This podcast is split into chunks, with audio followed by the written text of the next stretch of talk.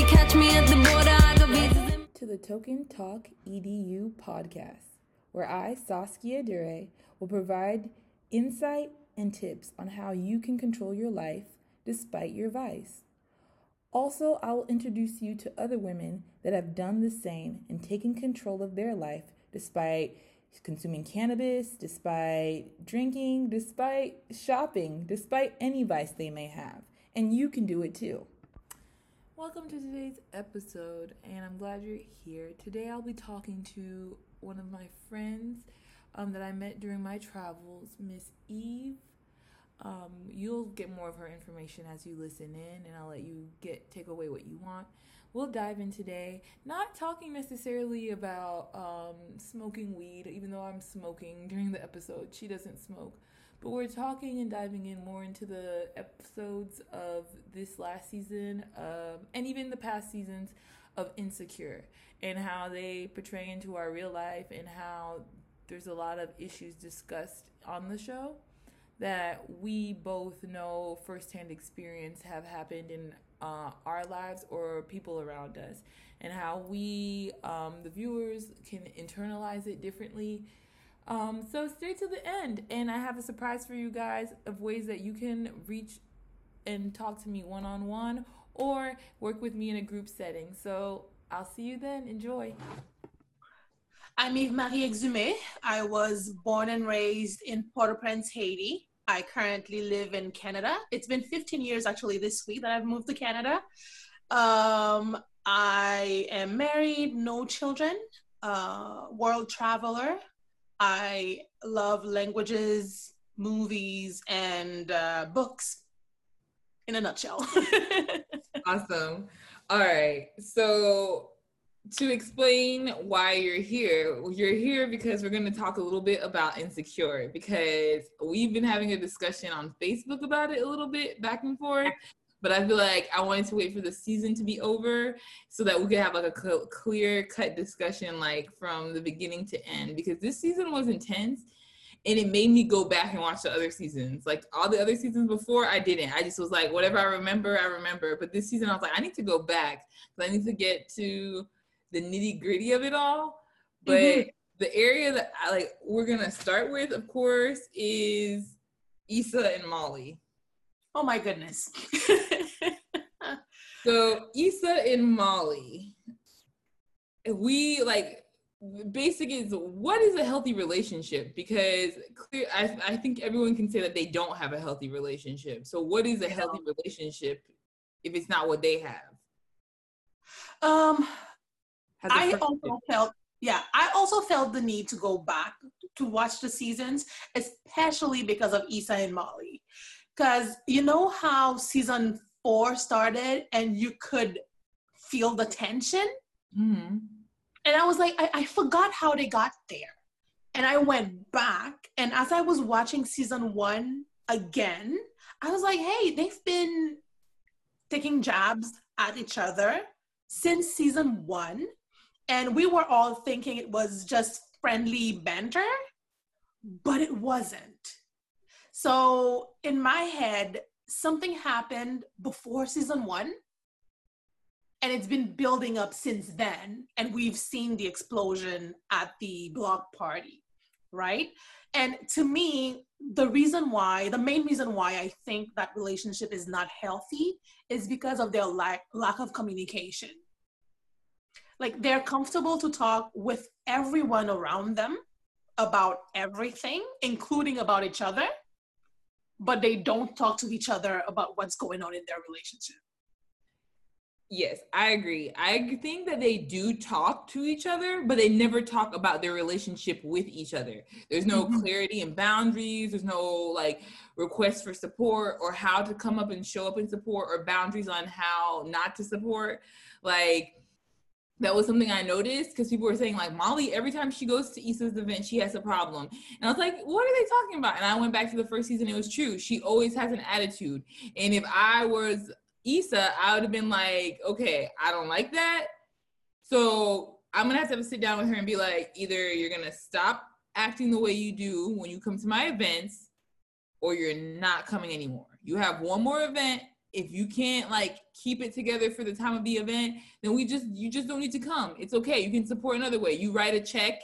Like she said, I think she said that every time I come, I write a check. That you write a check because I think we think people have to show up how we want them to, but we also have to give grace to respect that people can only show up a certain way maybe it just wasn't Molly's scene and Molly being a lawyer is more used to like a certain like level of stuff. And there's nothing wrong with that because like that's the environment she works in. So she's used to like something on this level. And then also like you said, she's probably used to knowing Issa in the past with these like, I have a great idea and then never following through, I think. Mm-hmm. But I also sense a level of jealousy on both ends of the, the spectrum for the fact that both women are kind of successful in the way that the other one wants to be successful? See, I wouldn't even call it jealousy. I don't think they're jealous of each other. Um, in my opinion, it's more so they don't know what to do with the other one when the other one succeeds in a way that they're not used to seeing them succeed. It's like um, we all have that friend who's been um, either disorganized or haven't had their things together. And then suddenly they're getting their things together and we feel like the person is changing and we don't know what to make of it. And I think that's what it is. I think that um, they love each other. I don't doubt that they do. Um, but I think that they're both growing and they just don't know what to do with the other's growth. I think like going back to what we said, they never made space for each other in the first place. So made now with the, all the changes coming about, it's even more uh, nerve wracking because they never made space. So now they don't know how to make space with these new things coming in their life. Like Molly having her first like successful long-term relationship, Issa uh-huh. having her first successful like venture at something that and like being direct and commanding a room instead of like hiding kind of behind the like hide in the situation.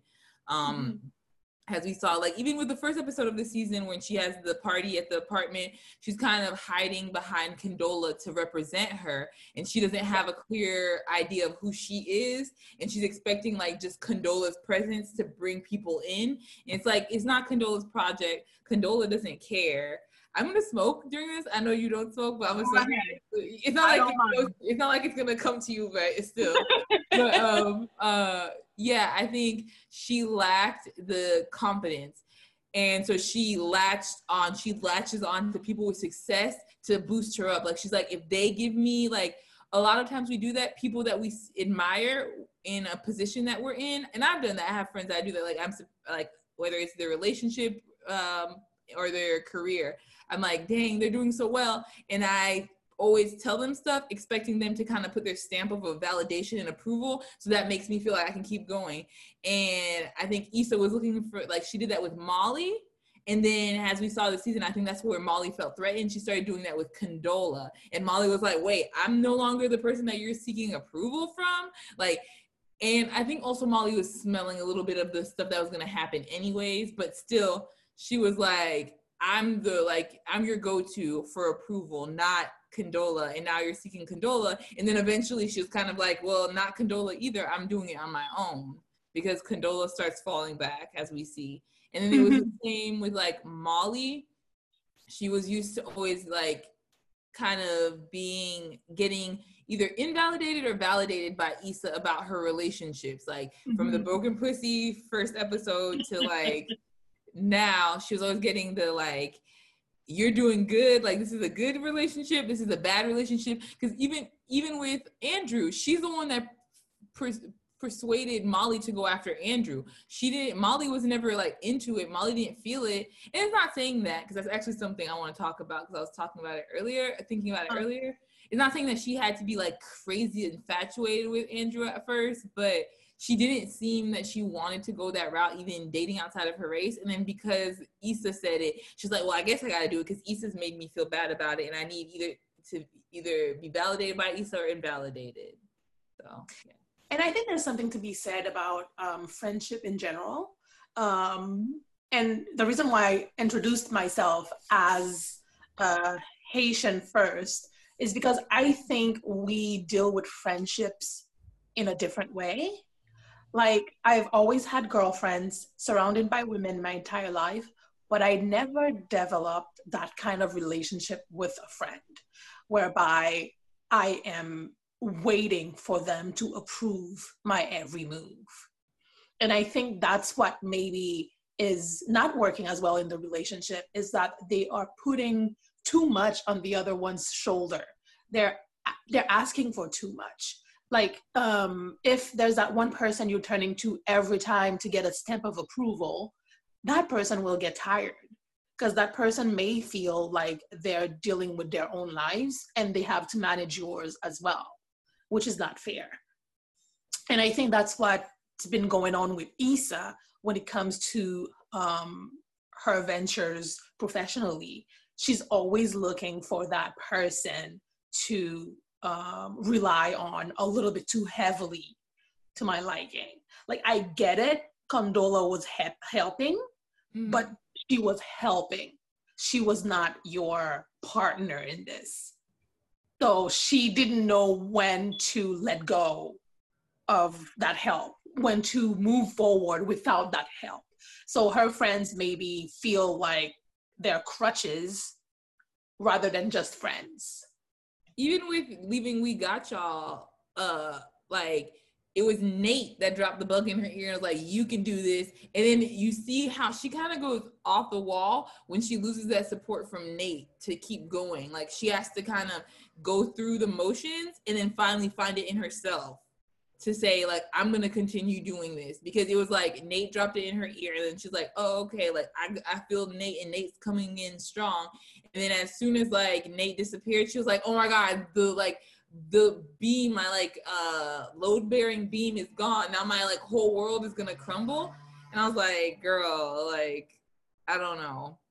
She relies. You know, what, I was gonna say, um, I feel a little bad um, pointing that out in in uh, Issa, like the way she uses people as a crutch to uh, move forward, because I see it in myself sometimes, and I think it has to do with confidence. And I know I need a little boost sometimes from people around me, but I don't um, rely on them 100% to move forward. Like, I think most people need a little boost, but she needs constant support. Yeah, and it can be a little bit taxing on your friends if you're always like, mm-hmm. and I do mm-hmm. it too. I think as uh, like bloggers or people that have like are doing like ventures online or seeking like a, out an audience on their own like without the support of like a corporation or something like that and putting yourself on the spot like like you do with traveling and I'm doing it can be a little bit like everybody needs to support me like I need to get especially if you're starting small like I said and don't have a corporation support so you feel like I'm going against not only people at my level, but I'm going against like billion dollar, trillion dollar companies. So at times you're like, anybody that's around me should be supporting me because they know the struggle, especially like as uh, in black women. I mean, in black groups, I think that's common to be like, you need to show some level of support because also mm-hmm. with Haitians, they do like the like communal support, like even like financially raising to do stuff or like fix doing anything. It's a it's a constant community, so I think that plays a role into it as well. It's mm-hmm. like, but I think support is good, but support should not be a crutch. Yeah. You know, I think there's a difference between me asking my friends for support, like read my blog or share it, and me if I were to ask them every time to edit my post every single time I'm public. You know what I mean? Like I think um, it goes back to boundaries, right? Um, you need to be specific in what you want from people and keep it at that. So, do you think that Issa was wrong in going to Andrew to get help after Molly laid that boundary? That she said that she didn't feel it was right for them to cross the boundaries of the two? See, um, I don't think she was wrong. I don't think she was wrong because she asked Molly. Molly said she wasn't going to do it. And uh, I think my issue here is that I don't see Andrew as Molly's property. So Molly was supposed to be just an in between between Issa and Andrew. But if Issa could get to Andrew through Nathan, like she did, I didn't see a problem with that because Andrew is not Molly's property. I get it. And some people will probably be, bring up girl code and stuff like that. I, I don't know what that code is because Andrew's not Molly's property. I think that those those codes lie in a lot of possessiveness. Like code, girl code, it's a very possessive concept because it's like you're we're in this relationship and you have to follow these rules, or you're x out of the relationship or are no longer. I don't like. I, I, I agree with you to an extent, and it also exposes something about Molly that I think is why the relationship ended, as we saw in the last episode. I mm-hmm. think it mm-hmm. exposed that Molly may not really want a relationship it, maybe not saying that she'll never want it, but right now I don't think Molly really wants a relationship. I think she wants to like. I think that's why I keep saying jealousy. I don't know if it's jealousy or not, but I think she saw. Um, you see, I see that in a lot of groups I was around in school, like, mm-hmm. and when we got out of high school, there was like a group of girls and everyone was getting married but there was that one person that one girl that kind of was struggling to maintain a strong relationship. So she was like going for all the like low bearing fruit and she was or low hanging fruit and was like i'll grab him i'll grab him. And it was like constantly just i'm in love and about to get married. And the next week it's like i'm a single and men are not. And then next week in a relationship and then all her friends around her were in like successful relationships getting married successful what i don't know the ins and outs but like getting married and then the, going the next step and she was constantly stuck in the limbo kind of like molly. And i think when they did they did anything in their power to keep that relationship not because in, in, any relationship they found not because they were actually feeling the person but because they were like i can't be the only one in the group that's single. And don't get me started if it was like a group of single people and like they had children involved like i don't want to be the single parent in the group. So then you see them like fighting to keep hold on to any guy that comes along until like the guy literally has to just be like i'm leaving. Like i've abused you enough now i'm going away. And it's like i see that with molly. Like even i just feel like she just wanted a relationship just so she could say like i have a successful career. I have a man. I have this. Because you see with sterling um i think season end of season two Mm-hmm. She like he literally was her mirror, and she was like, "Oh, I don't like that." Like he's asking to check up, and even used to call it out. She's like, "Isn't that what you do?" Like he was like, "You got you're a successful lawyer. You this, you this. You're perfect. You're beautiful. You like you make froze. a great. We could do this." And she was like, "Sorry, I don't know what happened. Sorry about that. Yeah." but um, I was saying, I think the thing that I noticed was that Molly doesn't seem to really want a relationship because she wants one. I think she just wants to check the boxes and say she's like in a relationship because Issa's in one, because um uh Tiffany has a baby, Tiffany's, Tiffany's married and like stuff like that because it just doesn't seem like she doesn't seem to have a standard she doesn't have a clear standard. She keeps going back and forth. Like you went from Dro, like if you wanted long term, why were you even dealing with Dro? Because that was never gonna produce anything long term. and you know what? And that's why I think Andrew's one of my favorite characters. Um, oh my goodness. um, I think he really nailed it when he asked her, um, did she want a relationship? Did she want him? Or did she want to stick on the amount of time to stick to the amount of time they they they've accumulated together? And i think that goes back to what you were saying about quality of relationships. Like i am always wary when people are uh like just celebrating people who have been married for 30 years for 35 years for 40 years and not really considering the fact that maybe they haven't been really together in the past 20 years. So, what are we celebrating?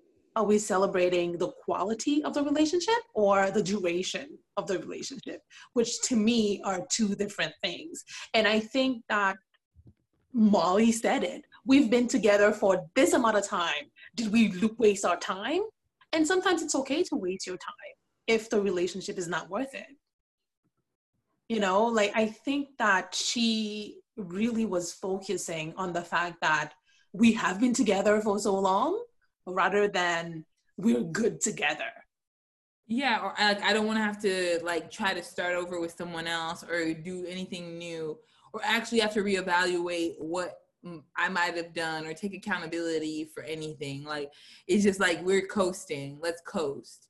And mm-hmm. I think I was just writing about this um, I'm doing like a lot of uh, reading into and listening to about attachment styles when it comes to relationships. And mm-hmm. like there's the anxious, there's the secure, and stuff like that. And one of the things that they say in the book is a lot of times we, this idea of what we have of love, and I actually just watched a show too that's on HBO called Love, uh, Love Life.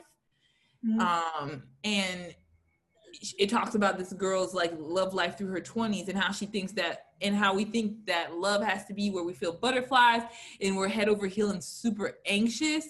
And we seek out that feeling of anxious to be the marker that we're in love or attracted to someone when in actuality that's not true. And it can actually hinder how you approach the relationship and be like kind of detrimental to like the healthiness of the relationship because you don't communicate clearly because you're anxious about how um, the person will receive it, if they'll run away, and that you're like holding on with everything in you. And you see that with Molly because she always has to get someone to check her, like check and make sure it's not something that's going to be off the wall that would scare Andrew away and she's not coming from a place where she's being herself. Like she's scared of being herself. She's scared of being like, if you want to go ape shit Molly, then be ape shit Molly, but own it. And it's like she's like, I'm gonna go ape shit, then I'm gonna be scared. And I'm gonna go ape shit, then I'm gonna be scared and like be defenseless and like play this like victim. It's like own it, girl. And I think that she, yeah, it's just she kept came from a very anxious place with Andrew because she was trying so hard to hold on to it without mm-hmm. ever showing herself. And I think that it would have been lasted longer. I think it would have lasted longer if she was herself. Because you notice that I think what attracted Andrew to her was that the first time they met, she was herself because she was fucked up and she didn't have that guard where she was like, Molly, like, and career focused, like, yeah, she just assumed like I don't know. And she also kind of belittled him because like the fact that she kind of expected him just to stick around even if she wasn't putting any effort. Yeah. And, yeah. And I think her mom said it best when she confided in her mom saying that Issa thought that if I did this and that, that would push Andrew away. And her mom said it like, he's gonna, he, he has to like you for you and I think that's something that we don't promote a lot. I think that um, people are thought to be their representative for as long as they can in order to keep a relationship. But um, in that one instance, I was like, listen to your mom. Like, just be yourself, just be, and whoever likes you for you will just like you for you. Like, I'm not saying that if uh, that people should not work towards being better. Like, I mm-hmm. know I need to be better at communications, for example, so I work towards that. But I'm not gonna stop being, like you said, ape shaped Molly to be professional looking Molly just to get someone.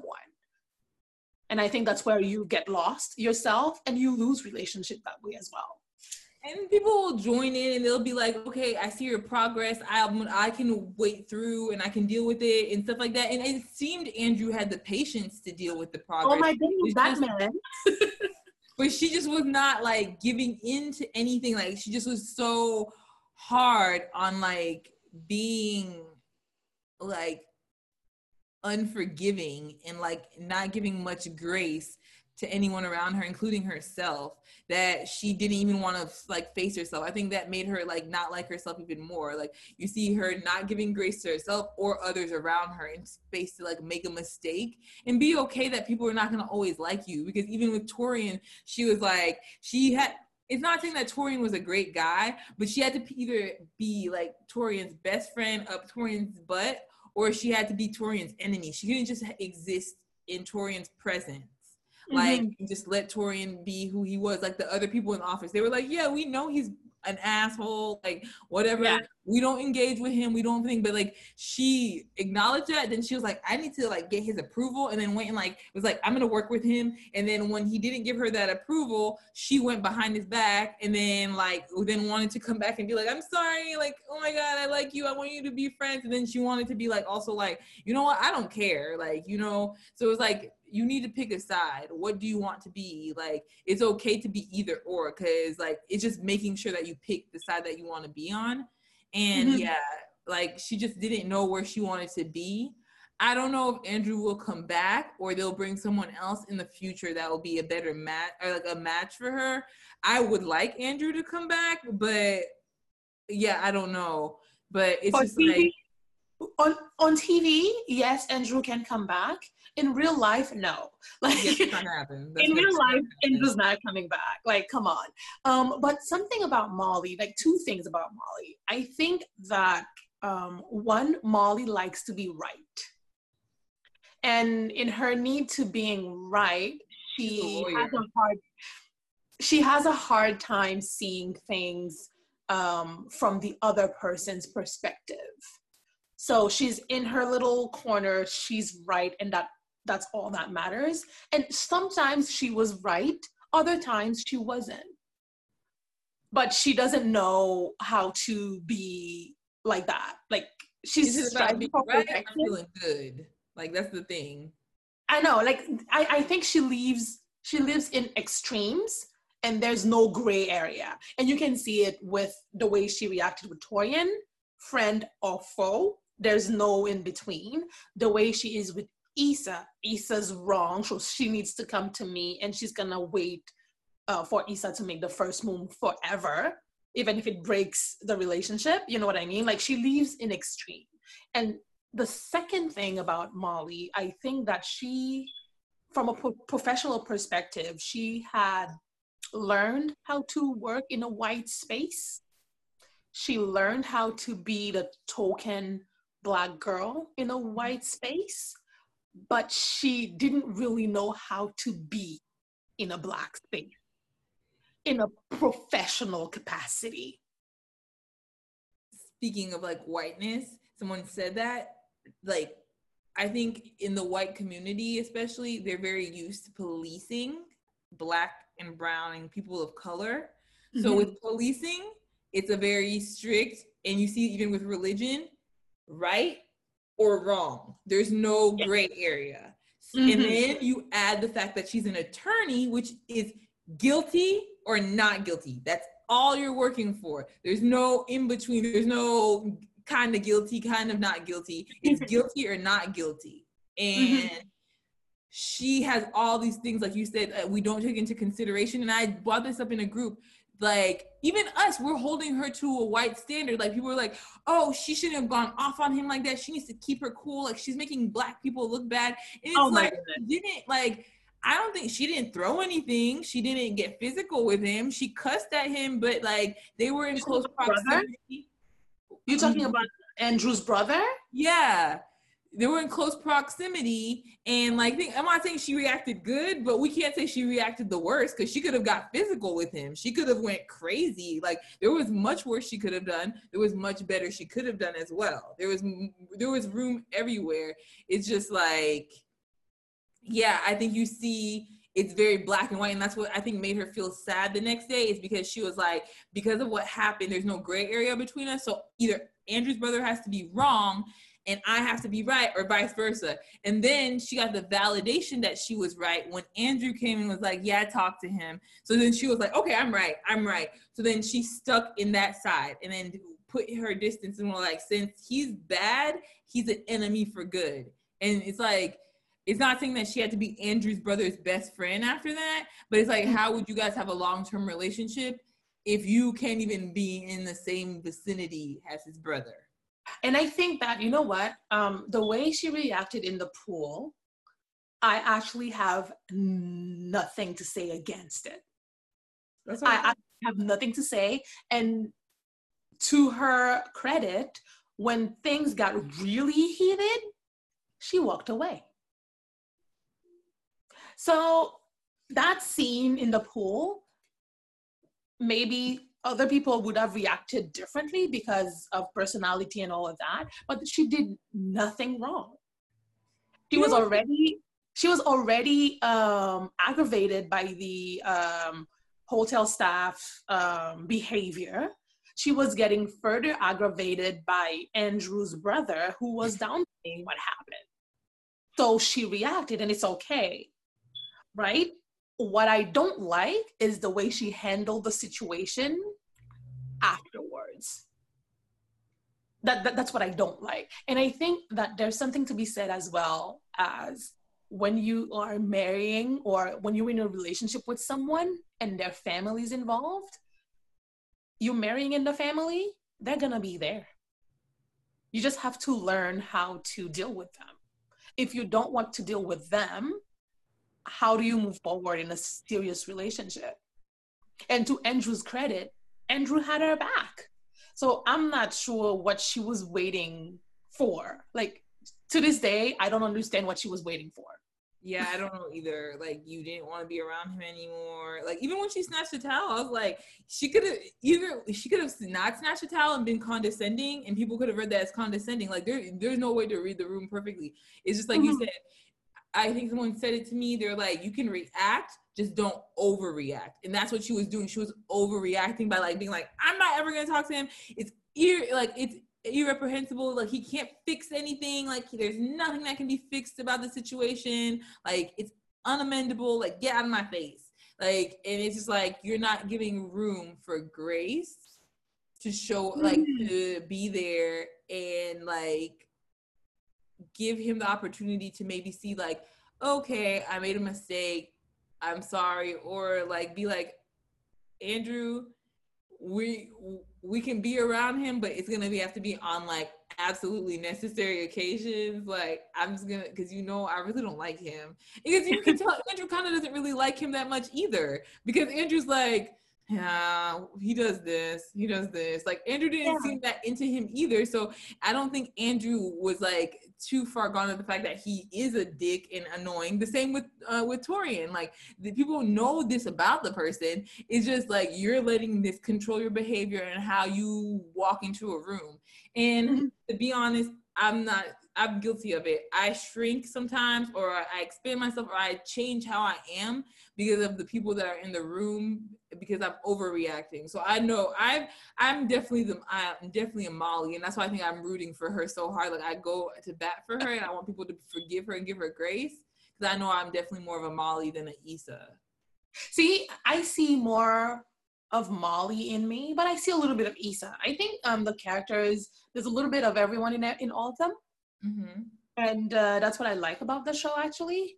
And uh, I think what happened with Molly, and I think we mentioned this uh, on Facebook once we when we were talking about the show, is that people are expecting Molly to be the mature one. The more mature, the more get together, the more uh, reasonable one, and that's why people go hard on her. Because our expectations yeah our expectations because she looks like she has at least part of a life together when Issa doesn't. So we're expecting so much better from her because of that.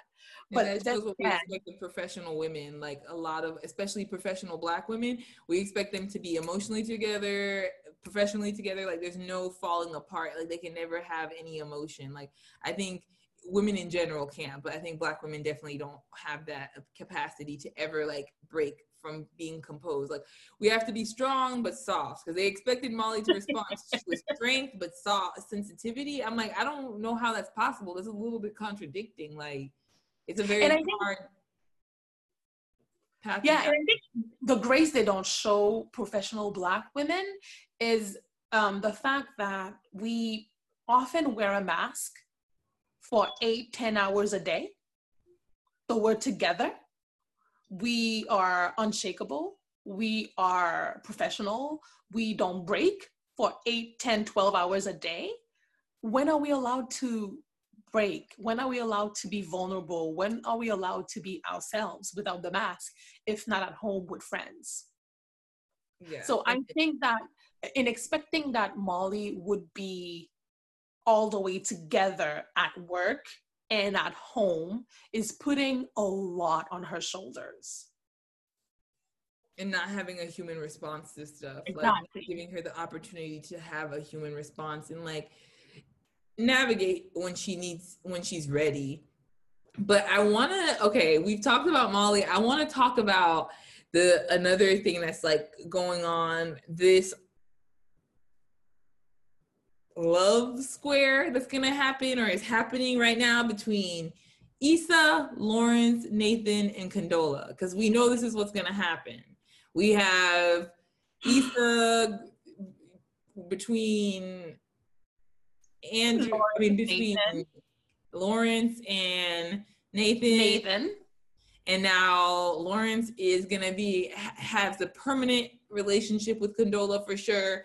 And between him and Issa, he's that's still in the air because we don't know how Issa's with responding. Emily and Derwin and all of that. But it's very it's giving very much the same vibes, and everyone's just like, dude, like Okay. Um, I think I have to come clean. I'm team everyone but Lawrence. So I do not want Lawrence in Issa's life. I don't think Lawrence is a good dude. I don't think he's a good dude.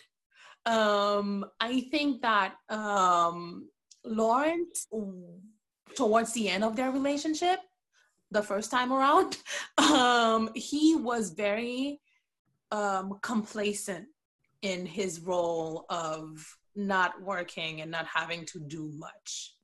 I think there is a case to be made whether or not he was depressed.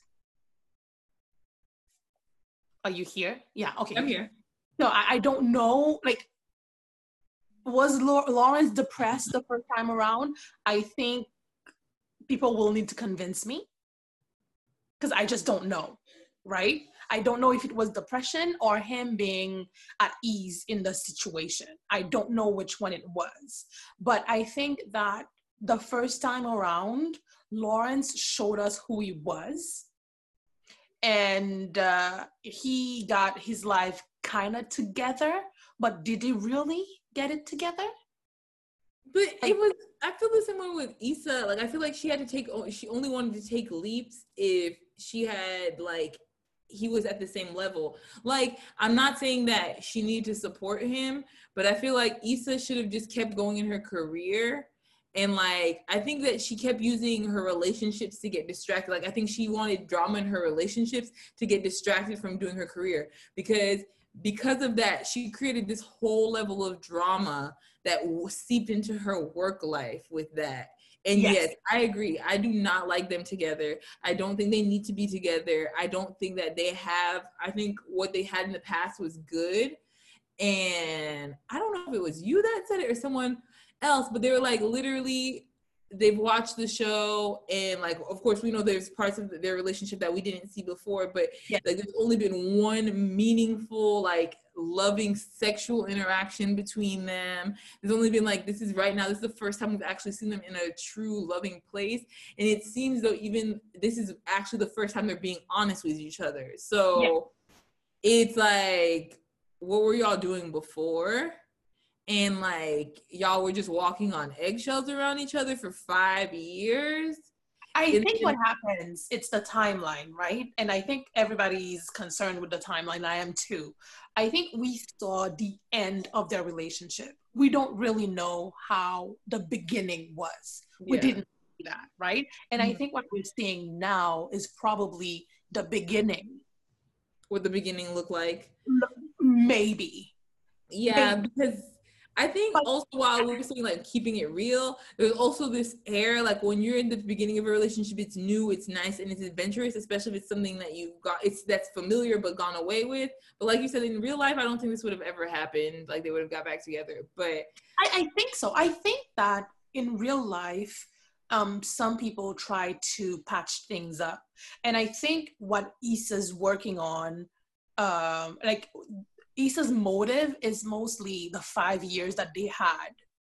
Like Time. they already had something. So we're Time. back where we were with Molly, right? So she has invested five years. She doesn't want those five years to go to waste.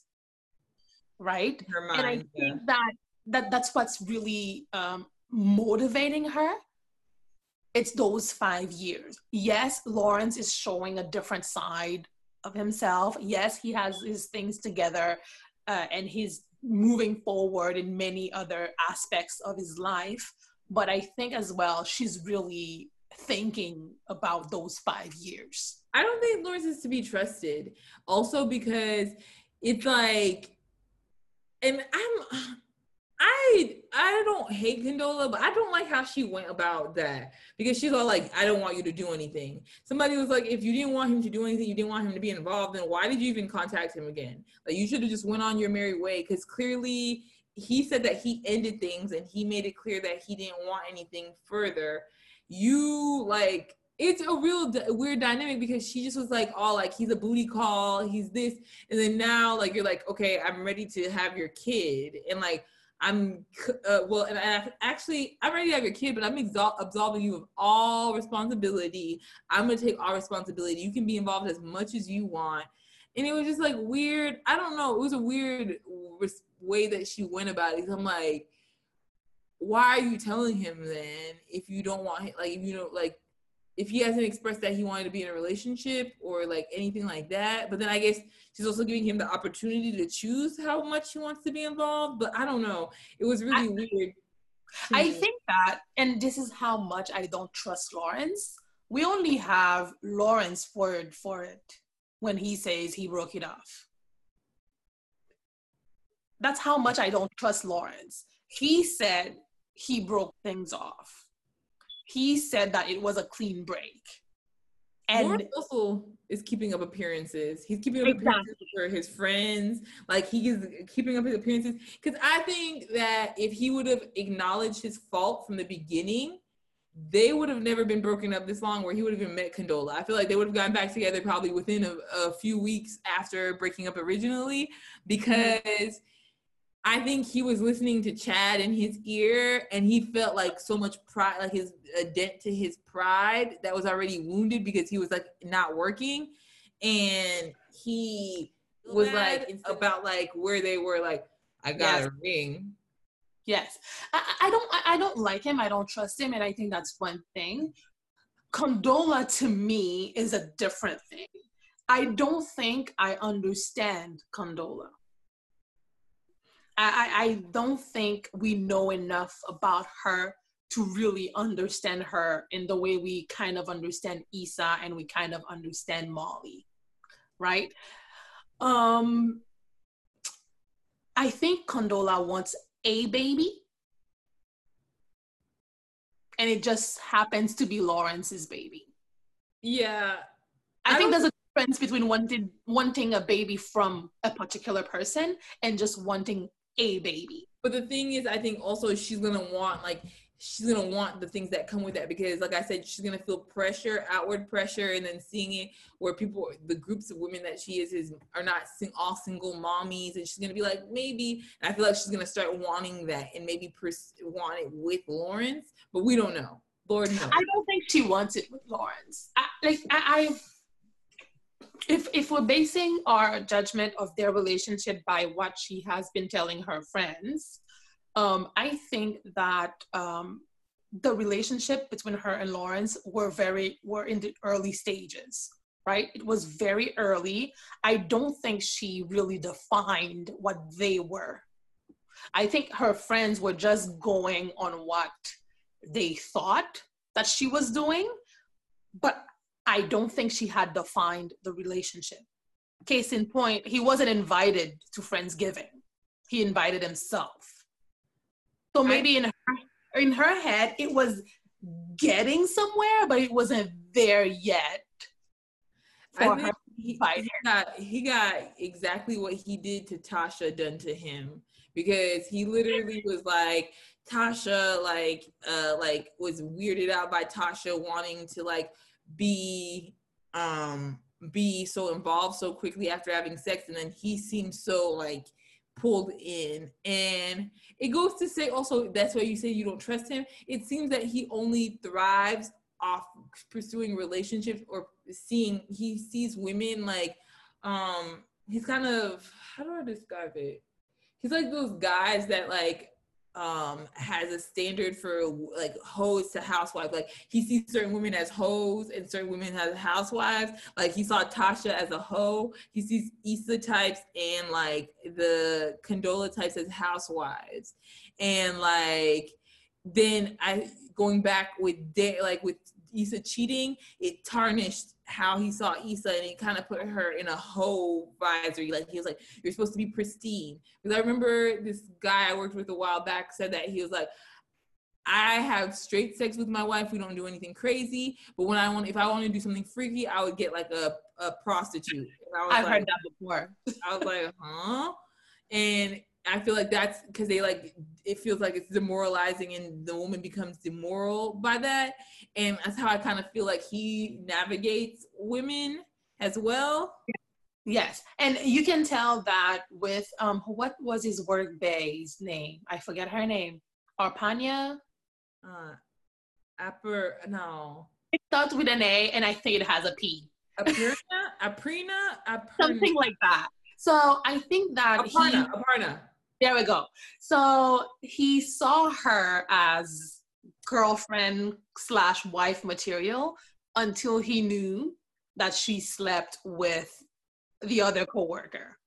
Like I think I think um and, and, and I think my not liking Lawrence has been a process and it's just little thing little things and like it's it's it's kind of a big Jenga puzzle, right? it's going up and up and up who thinks you a good dude. That's what he is. That's that's exactly what he is. I think that's when I realized he was not shit. when he did that, but when he called Issa, that was the first season when I realized was when he called Issa and he made it seem like he wanted some her to come back. Like I don't know if he wanted a power play in the situation, but he called her and not saying that he told her to come back, but she comes back and he's not there. Then he goes to the club and like fucking, or he goes and has sex with Tasha. And I'm like, what are you like trying to prove? Like, and it always seemed like he was like, I don't know. It was weird because even with the after he did the like had the threesome with the white girls, he goes to Issa's apartment. Like, what are you trying to prove? Like, I don't know. He, yeah, you're right. I don't and, like. And I think, like to me, what really um pushed it over the edge for me was when he brought Aparna to the to Tiffany's uh, party. Like, like, like to me, there's a level of there was a level of carelessness, and you guys weren't even serious. Exactly.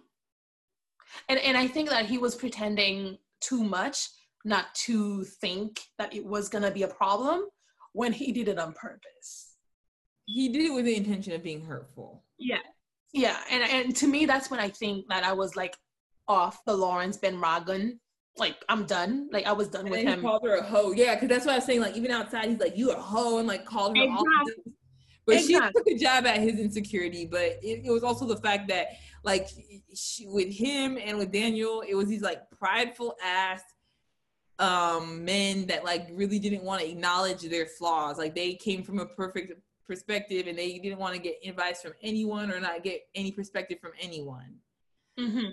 Okay, so we do have to end this shortly because I have another thing I have to do in like seven minutes. I want to touch very shortly on mm-hmm. a relationship that really does not get highlighted enough, and that is Kelly and Tiffany. Oh, you see, I got goosebumps. I think that I feel the dynamics in that relationship is trash. I feel like the dynamics in the relationship with anyone that's friends with Tiffany is trash because I feel like she's very, very um, passive aggressive and very, very um judgmental with her. I think that my entire like let, let, let me start with this by saying I don't understand how the four of them are friends. I'm just gonna start with that because um, I look at the dynamic of the four of them and it's like, how are you? Her and Tiffany and Molly are AKAs. They're in the same yeah. sorority. Yes. Yes. So. Yeah, I don't know, but and to go back to Kelly and Tiffany's uh, relationship, um, I think I really liked the part, um, the baby shower. That's season two three? The baby shower when Tiffany. I think it's three. I think it's mid season yeah, three. Yeah, when, when, when first Tiffany's um, other friends organized the baby shower, and Kelly, who's supposed to be the best friend and who's her child's godmother, didn't take a part of that. And I think it's uh, it's true to reality. I find I find that um, when a woman becomes a mother, is pregnant, and is getting ready to become a mother, um, there is a shift. There is a shift, and maybe it's not fair, but the shift is that they need other people who've been through the same experience for support, for guidance, um, to be relatable, um, to be relatable to, right? And her group of friends, Kelly, Issa, and Molly, didn't have that experience. So I could see how she would shift a little bit towards her friends who already have that experience. So I, I could understand that. And I also can understand that there's a conversation that need to be had just to bring the relationship um, um, to make the relationship more current or bring it up to date get on bring it up to date and see what we need to do where we need su- to support each other and how. And i think that they've had that um, conversation. What i what i don't um, understand is actually i do understand that kelly wouldn't see the postpartum um, depression I didn't see it. I think I saw it when we, they were at the block party and she didn't really seem alarmed to want to go back home. I think Kelly is doing what we think friends should do and is just putting a band-aid over the situation by showing up and not actually asking questions. We don't try to let the person fix it themselves. We try to fix it for them because you see she was over there all the time, like doing the most. And it's like, did you ever stop and say, Tiffany, girl, how are you doing? Are she you might okay? Not, she might not know to do that. Like I said, we don't think I about that when people have kids. I didn't. I didn't even think. But Meghan Markle brings that up. Meghan Markle brings that up because she they interviewed her and they're like, "Hey, yeah. it, it has, how are you do or did has anyone asked you how you're doing? She's like actually or they asked her how she's doing. She's like actually no one's ever asked me that. And you think people completely forget about the mother's existence and her feelings. Exactly. so and, and, and i think it's not fair but i think that that's what's happening. Like that's like I haven't had children, right? I don't have kids, but I've been around women with kids. And I may not be the first person to ask people, How are you? But my question would always be, how can I help? Like I, I get it that mothers need a break. That, that's why I didn't see uh, the scene at the block party as postpartum depression. Are you still here? Yeah, I'm here. I hear you. Okay, I may not be as well versed as I should be, given the amount of women around me who have kids, but I totally see how it can go unnoticed if you are not really attuned to that particular situation. It's crazy because right now that's what I've kind of been doing with my sister. I call her and I'm like, "How are you doing?" Because like she keeps mm-hmm. sending me pictures of the kids and I love it and I'm not and I ask her for pictures of them. but she's like nobody calls and asks about me anymore and i was like i i like want to know how you're doing like i'm not i want to see the kids of course like who doesn't want to see babies but like i'm i'm concerned about you and i want to make sure you because you went from having three kids and the youngest being seven to now you have two newborns I hear you. but I ask, I like constantly have to check in on her because I think I've seen it throughout the other children. And at Yeah. first, I didn't recognize it. Of course, I was 15 when she had her first, so I had no idea. But like Yeah. being more self aware now, I can spot it a little bit, and I'm trying to check in on her a little bit more because I can tell. Um, especially she had a boy and a girl, and I think with girls, especially, it's more common to have postpartum depression. Oh, wow. Because of like the hormonal factor, like the I think the transfer of hormones. Um, Okay. because like I've heard of um you like Onika the Traveler. Um, Yes. she talks about it. Uh she got like alopecia um Yeah. because of her pregnancy, and that's more common with girls because of the amount of hormones that like can trans like that she's kind of taking from you. Mhm. Um, so I think and Tiffany had a girl. So. I think yeah, and my sister had a boy and a girl, and I can kind of tell she's she's very, she likes the little boy, she loves the little boy, but there's a, a little bit of uh, resistance, and like the little girl's not taking to her as much, but she's having like with breastfeeding and stuff like that. So I think it reflects like you. Yes, I understand if you don't have children, it's kind of hard, but I like think on it because I called her, I call her every day as well. So like I think I'm like picking up on it. And I'm kind of more aware of how when she's not feeling well, like I can tell when my sister's changed, like things are changing around, like in her mood. So yeah, but Yeah. I think Yeah, it's something to be said. There's something to be said about recognizing mental illness, mental illness. Like we don't like.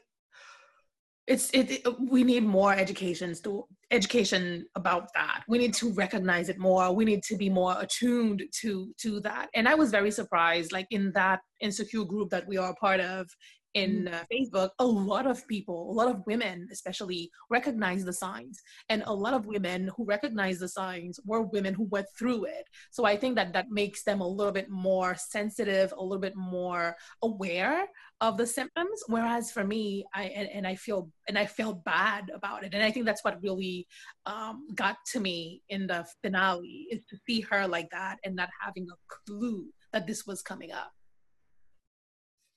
yeah, I agree. I agree. It just depends. I think it just depends. Mm-hmm. So okay, so our time is up because I have to head to another meeting. But I really appreciate. It. I loved having this conversation with you. I'm glad Me we kind too. of It was good. of this. I think it, we brought up a, a lot of very good points, and it's like very multifaceted. in that we're not Team Lawrence, clearly. no we're I- not I'm more Team Nathan, but I'm kind of Team Single right now.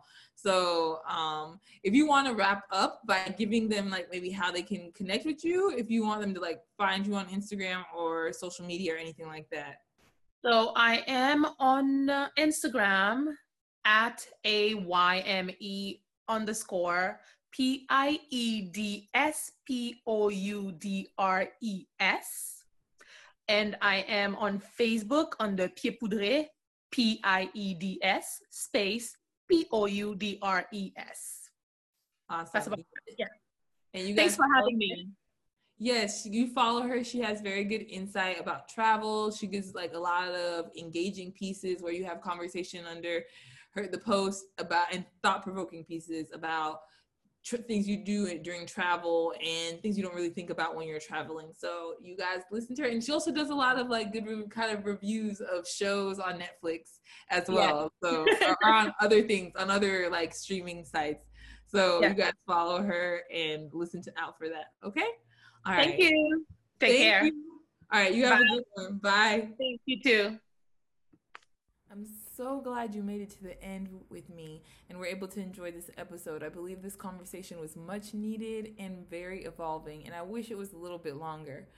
But if you want to join in on a longer conversation with me and some other ladies on some topics pertaining to the LGBTQIA plus community as either a part of that community or an ally to that community, feel free to join me with the link below in the show notes for my next event on the 12th of July, held for um, black and non-black women in the LGBTQIA plus community and allies, those that are allies, seeking to have a conversation of how this intersects with blackness and feminism and other areas. And if you can't make it to that or aren't able to show up, still sign up and get a ticket donation based, and you'll be able to get a free recording playback of the whole entire event. You will also be able to join in on another event that I'm doing on the 18th and the 25th, which revolves around black and non black women discussion of bodies and the history around that. So I bring a little bit of history, I bring a little bit of thought work and mind mastery, and I bring a little bit of life coaching. So join me in having this discussion and bringing it to the table. Hope to see you there. Link is down below. Link is down below. Enjoy. If you like what you're hearing on the podcast and want to stay connected, you can follow me on IG at the Token Talk EDU. You can also find my website linked below and become a Patreon with the link as well that's linked below. I'm so happy that you're happy to listen to this, and I want to help you control your life despite your vice. See you soon.